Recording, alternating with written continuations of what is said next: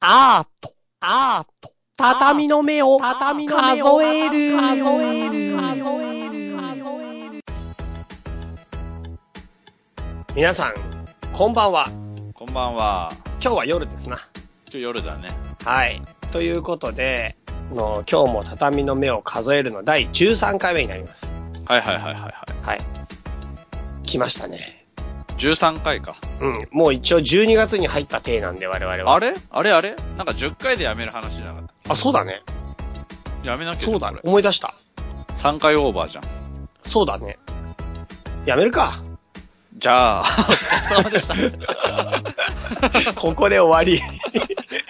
最終回がそこで終了。そう最終回が13回の最初の3分ぐらいで終わっちゃう。すごい引き際が早いね。引き際早いしさ、なんだこの、この回は何のために配信されたのかってなっちゃ うから。なっちゃうね。まあまあいいや、気づかなかったからもうちょっと続けましょう。そうだね。はい。うんえっとね、お便りがものすごくたくさん実はいただいてまして、ほんとそれが謎だよね。謎っていうかもうありがたい話だからちょっとね、もうちょっと名前だけ挙げさせてもらいたい。ああ、それ大事。うん。えっとですね、まず以前結構前にお便りくださってるグッチーさんという方お便りくださってます。あざーす。あざーす。あとですね、みゆこさんっていう方お手紙くださってまあす。ざーす。お手紙じゃないな、お便りくださってます。うんうん。はい。でですね、えっと、としやさん。はいはい。トシヤさんはものすごく長いメールでですね、はいはアートい。というものについての考えをですね、あのはい書いてくださいました。あざーす。あざっす。まあちょっとそんな感じで、どんどん名前を挙げていこうという作戦なんですけども、はいはい。それもちょっと乱暴なので、いくつか紹介もしましょう。はい。じゃあ、ここからじゃあちょっと行きたいと思います。はーい。えっ、と、たくみさんという方から、あのーいただきました。はいはいはえっ、とですね、ちょっと前半の方を端折らせていただいて、いはい。はい。突然ですが取り上げていただきたいテーマがあります。はいはいはいはフェミニズムアートです。い。はいはい。最近では電子データ云々で色々あったろくでなしこさんが一躍時の人でしたが、点々。外国ではかなり際どいレベルのものもあるようです。アートなのか、アートでないのか、お二人のご意見を聞きたいです。ということなんですねう。んうんうんうんうん。フェミニズムアートということで、まあ私たちも実はろくでなしこさんの時にね、ちょっとその話しようかなって時あったんだよね。うんうんうんうん。うんでもあったあった結局なんか、あのーただのエロい話になるからやめたん だ。まあ、そっちがメインになっちゃうよね。フェミニズムアートというのは、まあ、アートなのかアートじゃないかって話、まずどう思うとね、そ、とね、なんかね、写真家でもさ、うん。うん。あのーシンディ・シャーマンとかさ、っていう写真家がいて、うん。で、その人女性で、自分のセルフポートレートを撮ってたりするの。うん。で、初期の作品は、うんあのーサスペンス映画とかホラー映画の中の舞台設定に見えるような状況で、うん。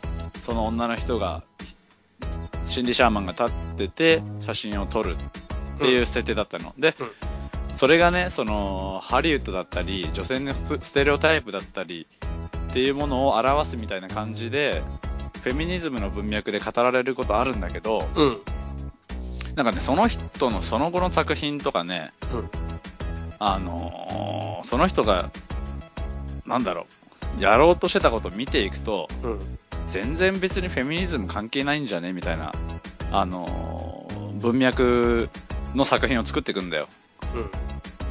で、で、俺そこに対してさ、そのしんそで心理シャーマンの作品すごい好きだからさ、うん。なんか、それをフェミニズムの文脈に無理やり押し込めてるような気がしてさ、フェミニズムアートってそもそもなんだね、それわかんないんだよね。なんかさ、わかんないんだけど、うん。いわゆる現代アートのフェミニズムアートっていう作品を見ていくと、うん非常に女性器をモチーフにしてると思うんですよ。うん。うん。大体裸よね。あれはなんでですかねなんなんだろうね。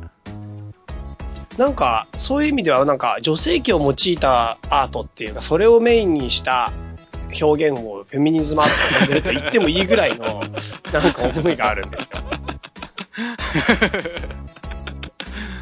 なんか、ねえ、現代アートといえば裸みたいなイメージもどっかにあるじゃないですか。パフォーマンスとかね、うん裸であることが多かったりすそるようね。。そういった意味での一角の、まあ一番カトッチョにあるやつうんうんうんなんか要するに、普通の社会生活の中では隠蔽されるものであり、非されなければいけないっていう、タブーに挑戦するっていうところで、真っ向切ってますよ、みたいな、うんうんうん。そういう感じなのかなとは思ってるんだけど、だからさ、それだったらさ、うん。フェミニズムってつける必要なくねって思っちゃうんだけどさ。あ、ただのアートってことうん。ただのアートでよくねって。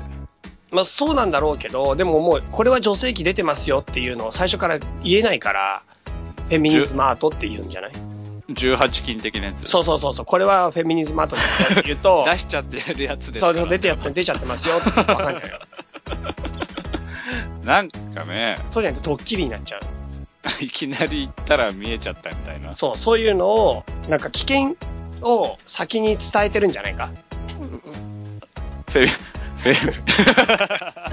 フェミ、違 うだろ違うか なう。なんだろうね、なんかさ、その、さ、なんだろうね。なんとなうく、ん、さ、なんかさ、男、俺ら男じゃん。うん。とりあ えず。んとりあえずちょっと待 って。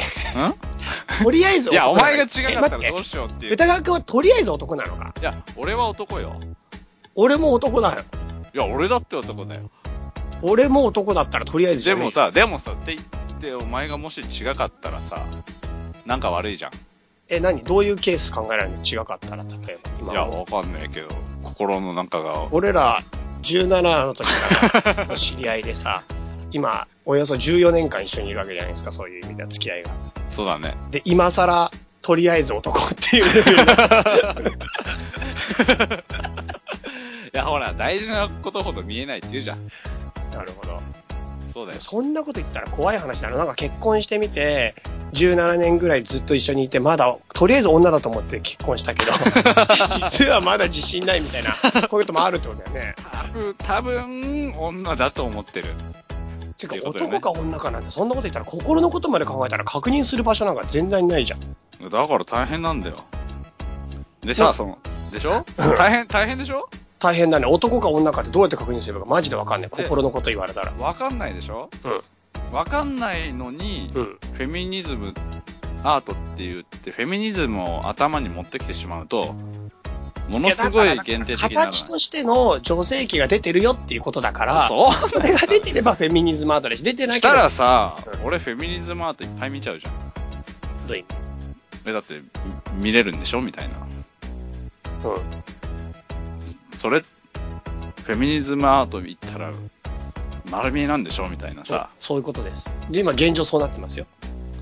ってなったらさ、その作戦って成功してんのかな失敗してんのかなどどういう意味いや、結局さ、その、元々のフェミニズム運動とかはさ、その女性解放だったりさ、女性の権力アップみたいなやつじゃん。うん。っていうのに対して、結局今現代社会でフェミニズムアートって言ってしまったらさ、うん。俺らみたいな奴らがさ、何々見れんのみたいな感じで寄ってくるわけじゃん。そ、そ、それって結局、なんだろう、なんつうの全然せ成立してないというか、餌のつもりで撒いたやつが綺麗にでもなんかわかるわかるみたいな。そういう危険性のある位置にあるアートだよね。純粋にそれはアートなのか、それとも性欲を満たすためのもので来てんのかっていうさ、非常に際どい一角にあるものであるよね。なんか結局好奇心の対象になり、なって終わってしまう可能性の方が大きいよね。わかるわかる。だからアートとして味わえてんのかどうかってことでしょそうだね。鑑賞者が、まあ、鑑賞する側がアートと定義するに、すするとするならばね、僕がまあ以前に言った、うん。鑑賞者がそれをアートとして見なすために見に来てんのかどうかってところはかなり際どいってことだよな。そうだね。そうだね。そうだね。実際本当にその前に立った時に、うん。その、俺ら結局見ちゃうじゃんってうんいうね。だからアートとしての衝撃じゃなくて、その見たいっていう欲求で成立してるかもしれない。要するに、ポルノ産業なのかもしれないっていうことでしょ。まあ、ポルノ、さポルノ産業というか、まあ、ポルノとして、俺らは向き合ってしまうよね。しまいますよ。うん、しまっちゃうよ。それは否めない事実だから、そういう意味で純粋に表現者が表現してるってことが伝わってるコミュニケーションとして成立してるかとはちょっと難しい問題になってくるってことだ。そう、難しい問題で、そこの結果、うんちょっとコケティッシュになるというか、コケティッシュってどういうこなんつうか、コケティッシュっつうか、ちょっとなんかさ、バカらしくなるというかさ、とどういう意味例えば相手が真面目腐って、フェミニズム、フェミニズムアート、フェミニズムアートって言って、うん。女性が性器を晒すとかもっと解放すべきだって出せば出すほど、うん。俺らはただただ、お出した出したっつって喜んでるだけっていうさ、その、もう、受け手の本、あ、出しての本気度と、うん。受け手のさ、需要の仕方が全然ギャップがあるから、なんつうか、永遠にすれ違うというか、うん。そうだね。た、ただの面白物見せで終わってしまいそうな気がするね。なんかわかる、なんか表現がうまくいくかわかんないけど、うん。めちゃくちゃお腹空いてて、何食べてもおな満足するのに、その作ってる側は超綺麗な装飾のフランス料理の最高にさ、綺麗な、なんていうのかな、並べ方して出してて、でも食べる人はもうめちゃくちゃバーッと食べて、あ、お腹いっぱいになった、みたいな感じだよね。感じかな。 感じかななんか、出し手がし見てほしいのは、そのコースの一連の流れであったりとか、そのコースにかけてる情熱的な、その焼き加減とか、その配置とか、美しさなんだけど、た、あんの、それを対、対峙するその人は、その美しさとかコースにの思いじゃなくて、それを食べたいっていう、ただ食べ、食べる、お腹いっぱいにしたいっていうのをうんうん求めてるだけだから、根本的なすれ違いがそこにはあって、うん料理というものを食べ物として見てる側と、あとは一つの作品として提供してる側の、もう、なんていうかな、残念賞なんだよ。もう残念賞になるよね。っていう気がちょっとした。だから俺もね、それは、だからフェミニズムってつけなきゃいいのになって思うんだよね。だからそうするとびっくりしちゃうんですよ。だって全部のアートの中に入ってっちゃうと、んもういきなしそれかよって思うと、ゲー、今そういうつもりじゃなかったのにっていう感じで、なんか見た人がごめんなさいみたいになっちゃうじゃんか。いいんじゃないそれで。見た人をびっくりさせればいいんじゃないかな。なんかびっくりさせるってことが分かってていくびっくりと、びっくりするってことが分かっててい、分かってないびっくりとでは、なんか傷つき方が違う。いいんじゃないかな。それ。え、でもそれが、いつもそうなってると、なんか現代アートっていうものに対する距離感は結構出ちゃうと思うよ。そうか な。でもフェミニズムアートって名前がくくられてるってこと自体に、だから、これはちょっと、あれですよって、あっちの方で出してますよっていう、注意信号なんです。そういうことかな。はい。なんかさ、さあのあとさ、あの、はいなんだっけ、昔会った人でさ、自分の排卵を、うん。なんかね、あの、ほ何回忘れたけど、ホルマリンかなんかつけたんだかよくわかんないんだけど、うん。うん。を展示するっていう作家がいて、女の人ってそのさ、排卵の数が決まってたりするじゃん。うん。うん。で、だから、もう決まってるものの数の中から排卵されたものの、うん。卵子っつうの、なんつうの。うんそれをさ、いいっぱいこう、展示してる人がいてさ、で、その人もすごいこう、生命の尊厳だとか、扱っているというかさ、うんそれですごい叩かれたりもしてたんだけど。いや、それ叩かれてる生命倫理的にどうかって話でしょ。そうそうそうそうそうそう。ななんかそれもフェミニズムってくくるべきなのか、くいくや、らなそくれはなんかは違うと思うな。それなんかやっぱり生命倫理の問題の中で、どこからが生命かっていう問題との対峙だと思うよ。うん。その時あとさに、うん。対あ峙、ごあめんの、激しい非難のところになってもおかしくない問題。それぐらいデリケートなところにあるとすごいデリケートだよね。思う。じゃあ逆にそれ精子を展示したらどうなのかとかさ、あと、うん。うん。精精子を展示するとかさ、あの、精子を集めるとかっていう作品もあったりするわけじゃん。へえ、そうなんだ。うん。で、プラス、フェミニズムアートは男性がやりうるのかとかあさ、あ。なんていうのメンズアートというよりは男性側がフェミニズムアートを作り得るのかああ、男性がフェミニズムアートを作る。ってなった場合にさ、それってフェミニズムアートになるのかとかさ、え、でもそういうじゃ作家さんいるよね、男性でも。あ男性でもいる。うん。でもそれがただのエロ描写として捉えられるのか、女性がやったらフェミニズムとして成立するのかとかさ、うん。じゃあそこで言う女性ってどこの基準の女性かとかさ、うん。もしくは、そもそも、女性がやったらとか男性がやったらっていう、誰がやったらっていう区分を設けること自体が、うん。差別の、さ差別であるっていう可能性はあるんだよね。うんうんうん。アメリカ人がやったらいいとかさ、じゃあ、日本人がやったらダメとかさ、っていうのってさ、か人種差別的な話になってくるわけじゃん。うんうんうんっていうのと同じ構造になりかねないんじゃないかなってちょっと思ってて、うんで、それでフェミニズムアートっていうくくり自体に俺はちょっと疑問だなっていうのがあるのね。うんなるほど。そうそうそうそう。まあなんか、難しい話になってきたけど、うんうん。とりあえず、フェミニズムアートっていうのは、うんうん。あれですな。なかなか難しい問題だってことだな、じゃあ。難しいよね。でもとりあえずパッと見はなんとなくエロ目線で見ちゃうな、俺。俺もそうだよ。だからそういう注意信号なんだよ、このワードが。って 俺は思ってるよ。エロリズムアートとかにすればいいんだね。そうそうそう。でもね、なんかね、フェミニズムアートを成立させてるものは何かって言ったら、うん。やっぱこのい一般的な社会とか常識の中で非されてるっていう前提なんだよね。だからそのルールをみんなが守ってるっていうことを、うんがあるからフェミニズムアートのその要するに見せるっていうことが、は、あの、驚きになるわけじゃんか。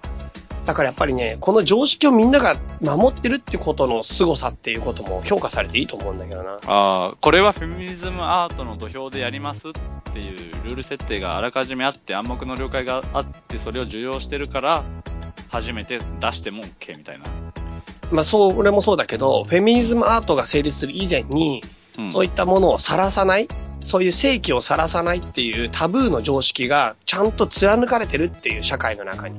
ああ、なるほどね。なんか出しちゃダメだよねっていそう、このタブーっていうものを守り続けるって多分ね、その社会にとっては非常に大事なことなんだよね。そうだね。そうタブーって不思議だよね。そう。このね、タブーをみんなが共有できてるってことが社会がやっぱ成立してるってことの一つの側面だと思っていて、うんうん何か一つのタブーが共有化されてるってことがその社会の恐れ、恐れを持って、それは見せない、それは出さない、それは言わない、それは触れないっていうものが、もう何も理由はない。とにかくそうなんだっていう、このタブーのところで社会が多分くくれるんだよ。タブーすげえな。そう、その時に、このぜ世界で、一応現代でもまだタブーとして、その正規というものが、非されてるっていうこと。これがすごくこの社会が成り立つ上で大切なことで、うんうん、それがあるから、それの、なんていうかな、逆位置としてフェミニズムアートって展開できてんだけど、フェミニズムアートをアートの一つですよってバーってやって、それがタブーを、なんていうかな、席巻してくるようになってくると、それもそれでね、社会を揺るがしかねない問題ですよ。なるほどね。その、うんそうだなだ。からなんか、ちょこっとやってる人がいる分にはいいけど、それが、なんていうか、大多数の中で一角で OK ってなるのはちょっと僕は懸念してるよ。要するに、例えばフェミニズムアートがさ、うん。すごい成立しすぎちゃって、そう。裾野を広げすぎちゃって、そもう誰でもどこでも出し、股間出してもいいんじゃねみたいな話になっちゃったらさ、うんタブーの崩壊っていうことが起こり得るってことよねう。。そう。で、俺タブーの崩壊についてはもっとデリケートになんなきゃいけないと思ってるアートの人、アートにとっても。それは、そのアートが根本的に成立しないことだし、社会をやっぱり揺るがすよ。あとさ、そのタブーを破るならタブーがどれだけタブーかっていうのを理解してないといけないっていうのがあってさ、うん。なんかさ、その、キリストの胸像をうん。ションベンにつけた作品がうんあ。るのね。うん。あの、それ誰だったかなあれ誰だったかな作ったの。ちょっと作ったの忘れちゃったんだけど、うん。ピース・オブ・クリストだったっけなクリスト・オブ・ピース。なんか、そういうションベン・キリストみたいな感じの、うん。あの、タイトルなんだよ。でもさ、その作品を作れる人っていうのはさ、それをやることがどれだけタブーかかんと、理解して、身に迫ってないとそれ作れないじゃんっていうさ。まあそうなんだけど、でもね、タブーを本当に理解したらそんなの作れないと思うよ。作れないかなそれでも作る人がいるんじゃないかなでもわかんない。いないのかそこまでのとこまで行っちゃったら、本当に作れないんだよ。タブーってやっぱりね、重いよ。で、やっぱりアーティストってある意味、何か一つが欠損してるじゃないけど、感覚として。欠損してるからこうんうんうそん逆の感覚が研ぎ澄まされてるから、そのタブーへの感覚がちょっとやっぱり薄いからこそ突き抜けられるんだと思うんだよ。うんうんまともに受け止められたら出せないよ。まあ出せないよね。才能とは欠損であるだよ。俺の。 あのもう持論は何か欠けてるってことが才能なんだよ。ああ、まあ短、所こそが最大の長所だから。それはそうね。うん短所っていいよね。短所って魅力だよね。やっぱねそうだよ。。だ から、ちょっと欠損って言い方が非常に、なんか非常に角度のある言い方になっちゃったから、ちゃんと補うけど、うん。やっぱり何かが欠けてるってことが、すごく才能なんで、誰人にとっても。で、アーティストにとってはそのタブーへの感覚が、俺はちょっと、あの、薄いってことが才能なんだと思うんだよな。ああ、うんまあ、それきちっとある理だろう解ね。できるわけないよ。てか、できたら本当できないよ。そんなこと。ほんとできたら、そ、そこの中の人になってしまうから、外から作れないっていうのあるよね。やっぱね。とただ、お、お、ただ、俺が作るのと、その、クリスチャンが作るのって多分違うと思うんだよね。でもはい俺はそこまでキリストのことを理解できないからこそ、なんていうのかな。俺逆にできないよ。できないでしあょのえその、その、理解してないからこそ、そういう表現はできない。え、でも俺もその人が本当に理解してるとは到底思えないけどな。そうかな。その理解っていうのが今日、なんだろう ね。どういう理解かにもよるんじゃないかな。まあそうだね。そうだけど、でもやっぱり本当に、キリストという存在が、どのようにこの社会の中で受け入れられて、どれだけの人の損数を集めていて、どれだけの人の人生に影響を与えて、それがどれだけ大切にされてるものなのかが本当に理解できたら、そこに踏み込めないと思うんだよね。だからそれが理解できる前のとこで、なんかやっぱそこを抜けられるもの要するに、ある種の感そこのところを捉えきれてないからできるはずなんだよ。うーん。うーん。うーん。どうなんだろう。何か俺が引っかかってるポイントが、えっ、ー、とね、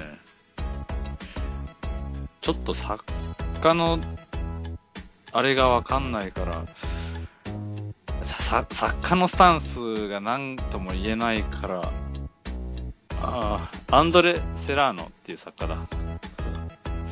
で、アンドレ・セラーノっていう人の立場が、えー、どうなんだろうね。なんとも言えねえな、ギャグでやってんのかどうなのか。いや、だからギャグにならないレベルだから。うん、それは全然わかるんだけどさ、なんかさ、その、理解して、例えばだよ、キリストのたその重要性というものとかさ、その多分性を理解するとするじゃない。うん、うん、理解するとする。で、その理解の仕方って、共感なのか、反発なのかっていうのもあると思うんだよ。本当の理解イコール共感ではないと思うんだよね。うん。ってなった反時発が理解っていうのがちょっと理解できない。どういうり例えばその重要性だったり大事なものだったりを理解した上でしかし私はやはり石を投げるっていうスタンスの人もいるだろうなと思うんだよみんながみんな理解したら両手を上げるっていうわけではないと思うんだよなうん、まあそう。うん。でもね、うんうんその石を投げる行為はやっぱり理解の姿ではないと思うんだけどな。そうなのかっていなうのかな。じゃあ仮にすごい好きだとしてうん。理解して共感を抱いていてうん。ただ、っていうのはね、あの、表現の方法として、アンチテーゼみたいなのを打ち出すの、わざと打ち出すことっていうのはあり得るわけじゃん。うん。大好きだからこそ、なん、なんつうかな、大好きで正しいと思っているからこそ、うん。そのままの通り大好きで正しいって出してしまうんではなくて、うん。大好きで正しいっていう解釈があって、その逆の解釈もあり得るっていうのを提示することっていうのはさ、必要だと思うんだよ。でもなんかそこにリスペクトがない以上、なんかそれが理解って範疇で呼んでいいのかなっていうちょっと思いが出ちゃってんな、今俺に。やっぱね、うんある程度のリスペクトがあって叱るべきだと思うんだよね、理解っていう行為に。うんうんうん。なんかリスペクトのない理解が成立するのかって問題今頭の中にあるの。うーん。リスペクトはあるん、まあ、この本人の差かわかんないけど、うん。それが作品表面上にリスペクトが出てなくてもいいんじゃないかな。うーん結局のところ。で、結局のところ、その責任を負うのは自分自身であるっていうのが、を理解している上で作っているから、いいんじゃないかな。でもなんかやっぱりそこまで、その責任を負うのは自分自身だっていうことまで分かってたらやっぱり出せないと思うんだよな。それで出してしまうのが芸術家よ。だからそういう意味ではそういうところの感覚として、やっぱりそういう勇気が強い人たちなんだよね。うん、うん、うん、うんうん。で、その勇気はやっぱりね、何かの感受性の弱さなんだよ、絶対。うん勇気の強さと感受性の弱さは多分同義語で、で、うん感受性の強さと心の弱さも同義語なんだよ。なのかな。だから、感受性がすごく強くて豊かで、本当に共感力のある人ってやっぱり心が弱く見えるんだよ。うん、うん、うん、うんうん。なるほどね。ちょっともう何の話してるか本当にわかんなくなったから、ちょっと、まあ、ここら、これね、なあなあにしとこそうだな。うんなあなあの方がいいね。う。なあなあにしよう。もうこれ我々、あの、だいぶし、あの、平行線から同じ路線に来た気もするが、うんうん結果的になんか結論が出る問題じゃないから、どんな結論なんか俺出せねえもん。そうそう。うん。というわけで、ちょっとフェミニズムアートのことで、もういきなり本編みたいになっちゃったかな。そうだね。でもまあ、ね。いいんじゃないの一番最初にステーキ食っても。そうだね。うん。じゃあデザートよろしくお願いし ます。デザートから歌川くんの最近気になるのコーナいやさ、じゃあこの流れでさー。、はい。なんかさ、なんか俺さ、寒がりなの。うん。すげえ寒がりなの。でさ、ヒートテック履くんだよ。はい。で、俺ヒートテック履くのがね、割と早くて9月、夏が終わって秋が近づいてきたぐらいからヒートテックの下履きあの履いて、ズボンの下に履くってやつ。そうそうそうそうそう、はいあれあれ。はい。あれ吐き出すの。で、大体ね、一回吐き出すとあったかいからさ、その、いつ脱いだらいいかわかんなくて、で、4月とかってさ、あの、夜寒いじゃん。だから4月とかもやっぱ吐いちゃうの。で、5月はいいんだけど、6月ってたまに雨降ったりするとすごい寒いじゃん。うん。待って待って。何何月から履いてるって言った今。 9月の終わりとか10月ぐならんいで6月に履いてんのそっから。そしたらだから一年中になっちゃうよ、その流れいくと。だからさ、だからさ、うんいつ脱いだらいいかわかんなくなって、うん。大体6月ぐらいまで履くんだよ。 9月からそう。9月終わりぐらいから。マジでそれ俺超寒がりで売ってるけど、それよりもやばいな。だって俺超寒がりだもん。えそんででね、まあ、で、そういう生活を、だからヒートテック履くの当たり前なんで結構。でね、寝る時もヒートテック履いてんの。蒸れるよ。そうなんだよ。なんか、あ、股間が蒸れる よ。それでね、股間が蒸れたんだよ。マジかよ。もうあれすごいのね、あれねだ。からこの前、かいいかいいって言ってたのか。そうなんだよ。あのさ、なんかさ、その、で、最近もずっとヒートテック履いて寝ててさ、あある日の晩にさ、う夜中に股間を描いてる俺に気づいたの。ん。すげえな。で、股間を描いてる俺に気づいて、ああ、蒸れたんだって思って、その日はね、なんとなくスルーして、昼もヒートテック履いて仕事行って、夜も家帰ってきてヒートテック履いて寝てってさ、したら次の日の夜にさ、ものすごい痒くなって、なんか、なんていうの死ぬかなって思った。どうして股間が痒くて腫れて。晴れたの腫れるってすごい、腫れるんだよ。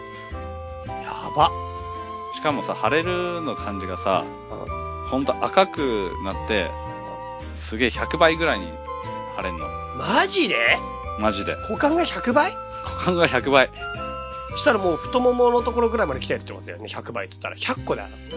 30、3ん ?5 センチぐらいかける100だ。500センチ、5メーターで5。メートルってもうすごいことだよね。布団とかじゃなくてもう歩けないよね、絶対ね。俺よりでかいかうん。ら。で、まあ、腫れて、そんなに晴れたんです から。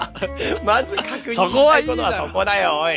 そこはちょっと嘘ついたけどさ、そんぐらい腫れたんだよ。そんぐらい腫れたんだよ。うんはい。気持ちはね。気持ちは。うん。はい。でさ、その、ででもさ、その、かゆいかゆいって思いながらさ、その、書いてたらさ、その、ますます悪化すんのね、あれ。 200倍。 200倍になって、10メータ家よりでかい。ー、家よりで科 かい。学の股間が。 あれはなんだって話になるよね。で、みんな石投げてくる。なんだなんだーって石投げてくる。これは あやめろ一生投げんな。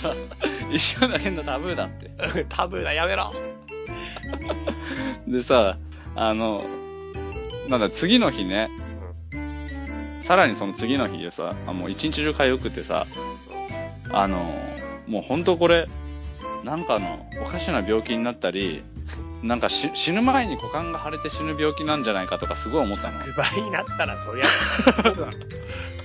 むしろ10倍ぐらいの時点でとっくに病院行ってろよ。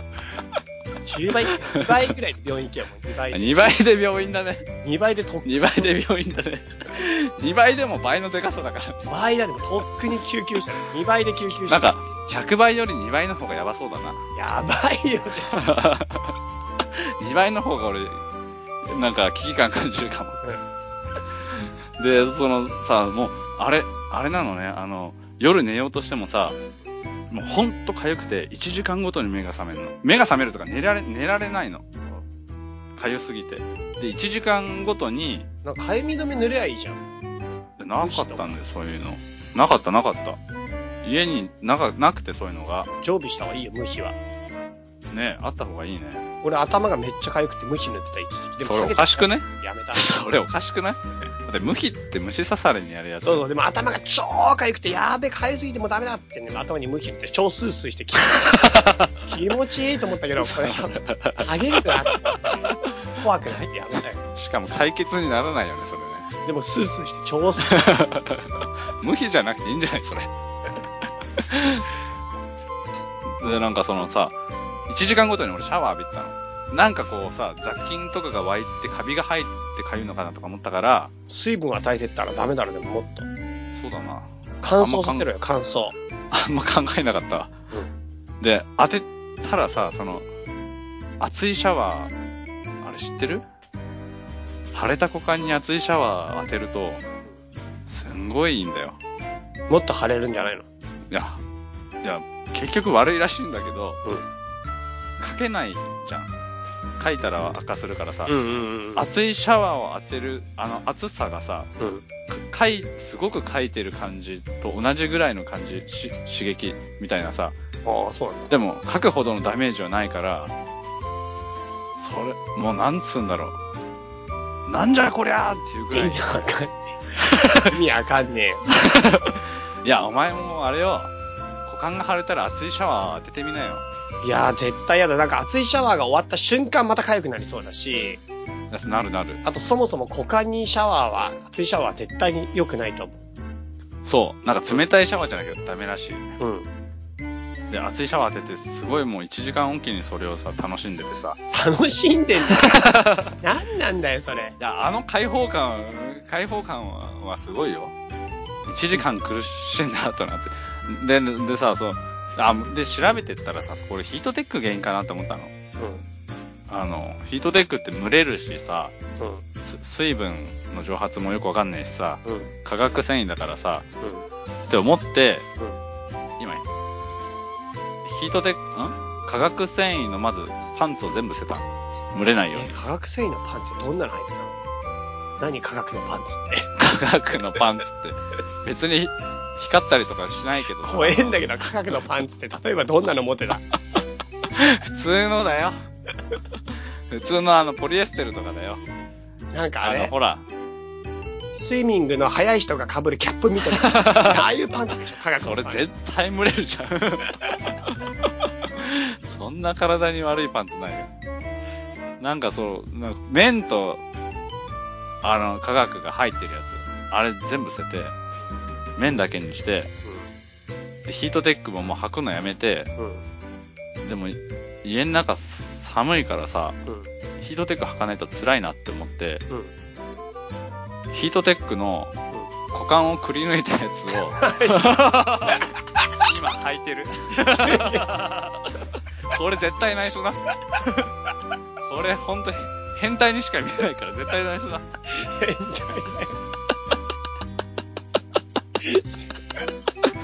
しかもあの、たまにパンツも蒸れるから、ヒートテック直接履いて、あの、股間を外にさらして履いて晒してズボンこれも絶対内緒のやつ。すっげえ性癖だよ、それ。ほんとやばい人だよ。でもね、あのこの開放感はやっぱね、あ、この方が人間自然なんだなって思う。不自然。不自然の極みだよ、それ。だからさ、タブー、ね、股間出した方が自然だよっていうね。マジかよ、それすごいな。そんな感じで今、股間生活を送ってるよ。え、結局、晴れは引いたの、それで。今治った治った。5日間ぐらい、ね、そんな生活を続けて治って、すげえな。もうこれから股間に優しい人生を送るから俺。すげえな。ほんとすごいな。もうやっぱ、それはやばいよ、ほんとこれは言えないな。ちなみに、僕もヒートテック履いてる派だけど、ゆたかくんのために伝えとくとね、はんはん。ヒートテックのハイソックスってあるの知ってるんハイソックス。ハイソックスって、ハイソックスうん、あのね、膝ぐらいまで来るソックスがあって、そう。うん。それがヒートテック版があるの。へえ。これすげえ効果絶大で、俺も実はね、もうこれぐらいの時期からヒートテック履いてる人だったんだけど、はんはん。ヒートテックって長い間履いてると足にさ、なんか足の毛がすり減ってさ、その代わりなんか、ブツブツじゃないけど、なんか出来物できたりしないないないないなあ、そう。い。俺、うん太もものところにね、なんか、ニキビじゃないけど、ちょっと、まあ、何個かできたりして、すごいそれが気になってて、嫌だなと思ったの。はまあ、歌川くん多分股間にできたってことになると思ん。う。まあ、それが股間でできたんだな。俺、太もものとこに多分、な、なるんだよ。はんはん。それすごい嫌で、それでね、ちょっとね、ヒートテック履く時期を限定しようと思ってた時に、うんたまたま女子高生が目に入って、たまたま女子高生の足を見てたら、はん女子高生のスあの、スカート短いな、じゃなくて、スカート短くてなんでやっていけんのかなと思った のよ。お前、すうん、それちでっちゃい。本当にこれさ、昔からの疑問だけどさ、女子高生ってあんなスカート短くてなんでやっていけんのかって、マジで思わないいや、思う思う思う。思うでしょだってあのスカートの下は俺が信じてる限りパンツだもん。じゃあそうだよ。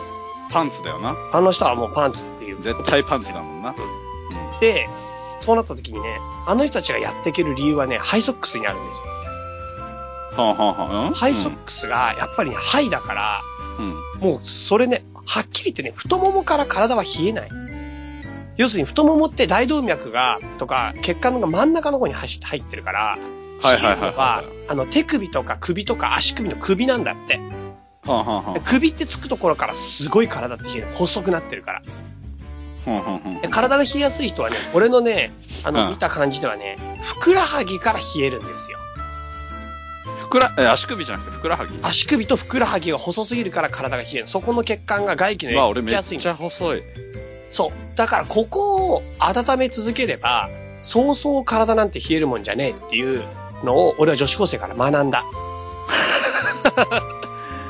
つまりさ、うん。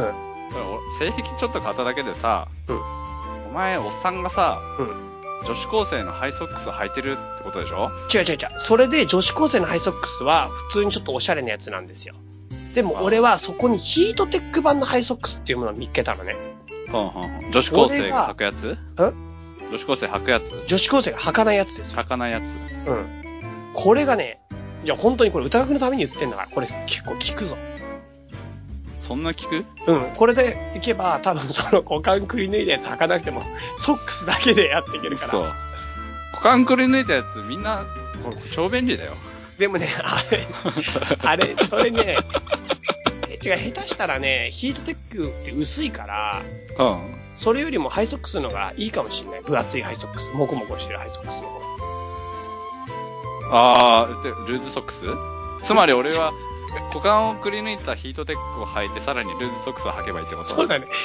高くルーズソックスをルーズにしないで履きゃ済むかもしん ない。日本とも。それさ、ほんと変なおっさんじゃん。すごい、それ。案外いいかも。それかあれだよね、あの、マフラーとさ、うん。あの、リストバンドとさ、うんハイソックス履いてさ、あとスパダカでいればいいんだろうね。うん。股間は出しとくんだよな。 風顔通出しさなながきら。ゃいけないからね。 うんそしたら俺多分すげえ健康。そうだな。そうだな。そう考えると、極度の変態と極度の健康体は一緒、重なるところがあるかももう な。紙一重だよ。紙一重だな。じゃあ警官に何か言われたら、僕は健康なんですって言えばいい。そうだね。ううん。ん。健康、すごい難しいな、健康に挑戦って、そう考えるとな。そうだよ。うん健康に生きていくって難しいね。そうだね。やっぱ常識と何かしらぶつかるところが。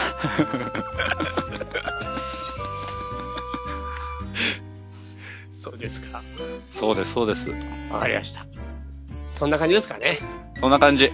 はい。わかりました。じゃあ、以上、歌川くんの股間が気になるのコーナーでした。あざした。では、エンディング行きましょう。はーい。はい。では、メールをちょっとここで紹介していきたいなと思います。はいはいはい。えっと、ロア・デュッシャさんからそのう、イタリア人かなで。す。フランス人ですかね。あ、フランス人か。はいえっとですね、うおん。二人の作り出す、あ、チャイさん、歌川さん、いつも楽しく拝聴させていただいております。あざーす。英語の人、世界遺産と雑学の旅の流れからお二人の番組に巡り会えました。とてもラッキーでした。あざーす。りがたいね。ありがたい。えっ、と、僕も猫が好きなので、ロワ・デュ・シャと名乗らせてください。えわかんねえな。猫の関係があるみたい、ロワ・デュ・シャは。猫が好きって意味かな。ううん、そうかもしれないね。ーん。はい。お二人の作り出すまったりと、し、そして信頼し合った優しい空気感に包まれながら、湯船で聞き入ってる今日この頃です。うん、うん、うん。アートをその通り、素晴らしい、などと愛の手を入れながら風呂の水を叩いたりしています。はははは。昔に習ったフランス語の教科書に芸術はどう理解すべきかではなく自分自身が好きか嫌いかで判断すべき対象であるとの一文を思い出しました。うん、うん、うん、世間一般の評価と個々人の評価に乖離があって叱るべきものだと思います。うん。うん、うん。個人的な感想で恐縮ですが、アートへの評価は女性の美に対する思考と酷似しているような気がしてなりません。どんなタイプの女性が好みかは個々人によって異なり、それでいてトータルではなんとなく美人枠とそうでない枠が緩く識別される。アートへの対し方も日本人とは、日本人はもっとリラックスする方が良いのではないか。ちなみにアートと工芸品の違いを定義つけると、アートは一瞬に凝縮した創造性が現出させた奇跡であり、工芸品は長い時を費やし、連成を繰り返した創意工夫の技術の集大成である、みたいな感じでしょうか。話がなく、長くなりすみません。チャイさん、歌川さん、これからも楽しい話をワクワクしながら待ってます。よろしくお願いします。力抜いて頑張ってください。っていうことです。あざーす。ありがとうござ今います。ね、力抜いてってさ、うん俺がこう話してる目の前のモニター、うトータルリコールを流してます。トータルリコールって何あの、シュワルツェネッガー主演の。そんで今の感想はどうなんですかんうん。そうね。聞いてねえ だろ。聞いてねえだろ。聞いてたよ。力抜いてって言う前から見てたじ ゃん、そしたら。お前、本当にさ。シュワルツェネッガーになりたかったな、俺。なんだよ、それ。シュワルツェネッガー股間くり抜いてるけど無理だよ。シュワちゃんだって群れたらくり抜くだろ。いやいやいやいや、鍛え抜いてるからそういうことにならない。あれ嘘は。。そっか、股間も鍛えなきゃダメか。そうです。はーい。以上、メールのコーナーでした。はーい。では、歌川さんなんか特にありますかお知らせみたいなのは。あー、なんかあったっけ、俺。特あに。まだね、あ、なんかまだ具体的な形になってないのでいいです。あいいですかじゃあなんかまたお知らせがあったらおはいは願いいします。えっ、と、じゃあ私の方からまずメールアドレスの方を紹介しておきましょはい。う。歌川チャイ、アットマーク、gmail.com、utagawachai、アットマーク、gmail.com です。あのー、何でもいいのでメールお待ちしています。はーい。何でもいいです。何でもいいです。あと何、でもいいです。個人的な話なんですけども、はいはい。私、チャイチャイ会というのをですね、実はやろうと思っていまして、はいはいはい、こはい。れまでに2回ほど開催をしています。あ、もう2回もやってんだ。はい。簡単に言えばですね、あのーまあ、新宿近郊、都内 近郊でですね、あの、チャイさんと飲んでくれる人を募集してるというやつです。はい。はいはいはい。えー私の方でですね、ちょっとあのーまあ、ツイッターをつ主に通じてなんだけど、チャイチャイ会やるんで、誰か来ませんかっていう形で声かけさせていただきますので、うんうんもしご都合がつけば、ぜひぜひ一緒に飲み会でもしましょうというやつですな。うーん、すごいね。で、一応、畳の目リスナーさんの会っていうのもできればやりたいと思っていて、ほうあほうの、セカダツの人たちで今やってるんですね。セカダツという番組もう一個やってて、そっちの方の人たちで、たまにというか、過去2回やったんですけど、え今回、畳の目リスナーの畳の会をやりたいなって思いがありますので、ー、はい。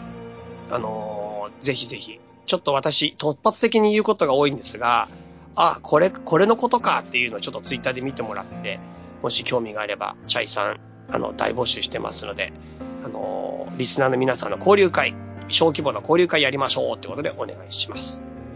ツイッターのアカウント伝えておきます。チャイチャウチャオ CHAI CHAU CHAO ってやつですね。こちらの方でお願いします。お願いします。はい。こんはな感じで、歌川さんも来ますかチャイチャイい。会。んう歌川さんも来ますかーん。んはい。という感じですので、歌川さんは来ないと思い ます。はい。じゃあ、まあそんな感じで、また、あのー配信頑張っていきたいと思いますので、皆さんも元気で、元気で。はい。では、さようなら。さらばじゃ。この番組はバックパッカーを応援するたびたびプロジェクトの提供でお送りしたんだからね。